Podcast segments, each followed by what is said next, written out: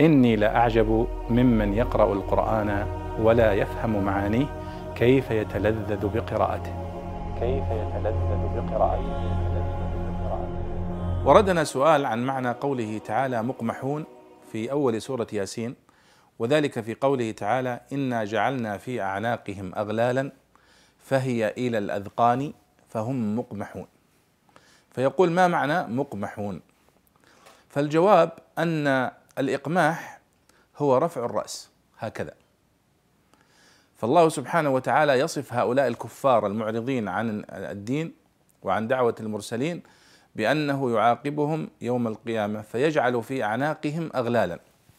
والغل هو أن يجعل قيد يجمع اليدين إلى العنق. فإذا جمعت اليدين إلى العنق هكذا فإن الرأس يرتفع هكذا. هذه الحركة تسمى الإقماح.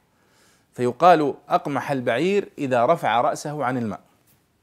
ولذلك راكب البعير يشد رأس البعير بالخطام حتى يرفع رأسه. فهذا الإقماح. وعلي بن أبي طالب رضي الله عنه كان إذا أراد أن يفسر هذه الكلمة فإنه يجعل يديه هكذا ويرفع رأسه. ويقول هذا هو الإقماح.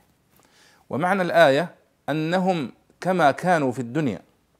هؤلاء الكفار يتأبون ويرفضون ويعرضون عن الوحي وعن الدعوة المرسلين استكبارا ونفورا فإن الله سبحانه وتعالى يعاقبهم يوم القيامة فيجعل الأغلال في أيديهم ويشدها إلى أعناقهم فترتفع رؤوسهم هكذا إهانة لهم وإذلالا لهم وتعذيبا لهم.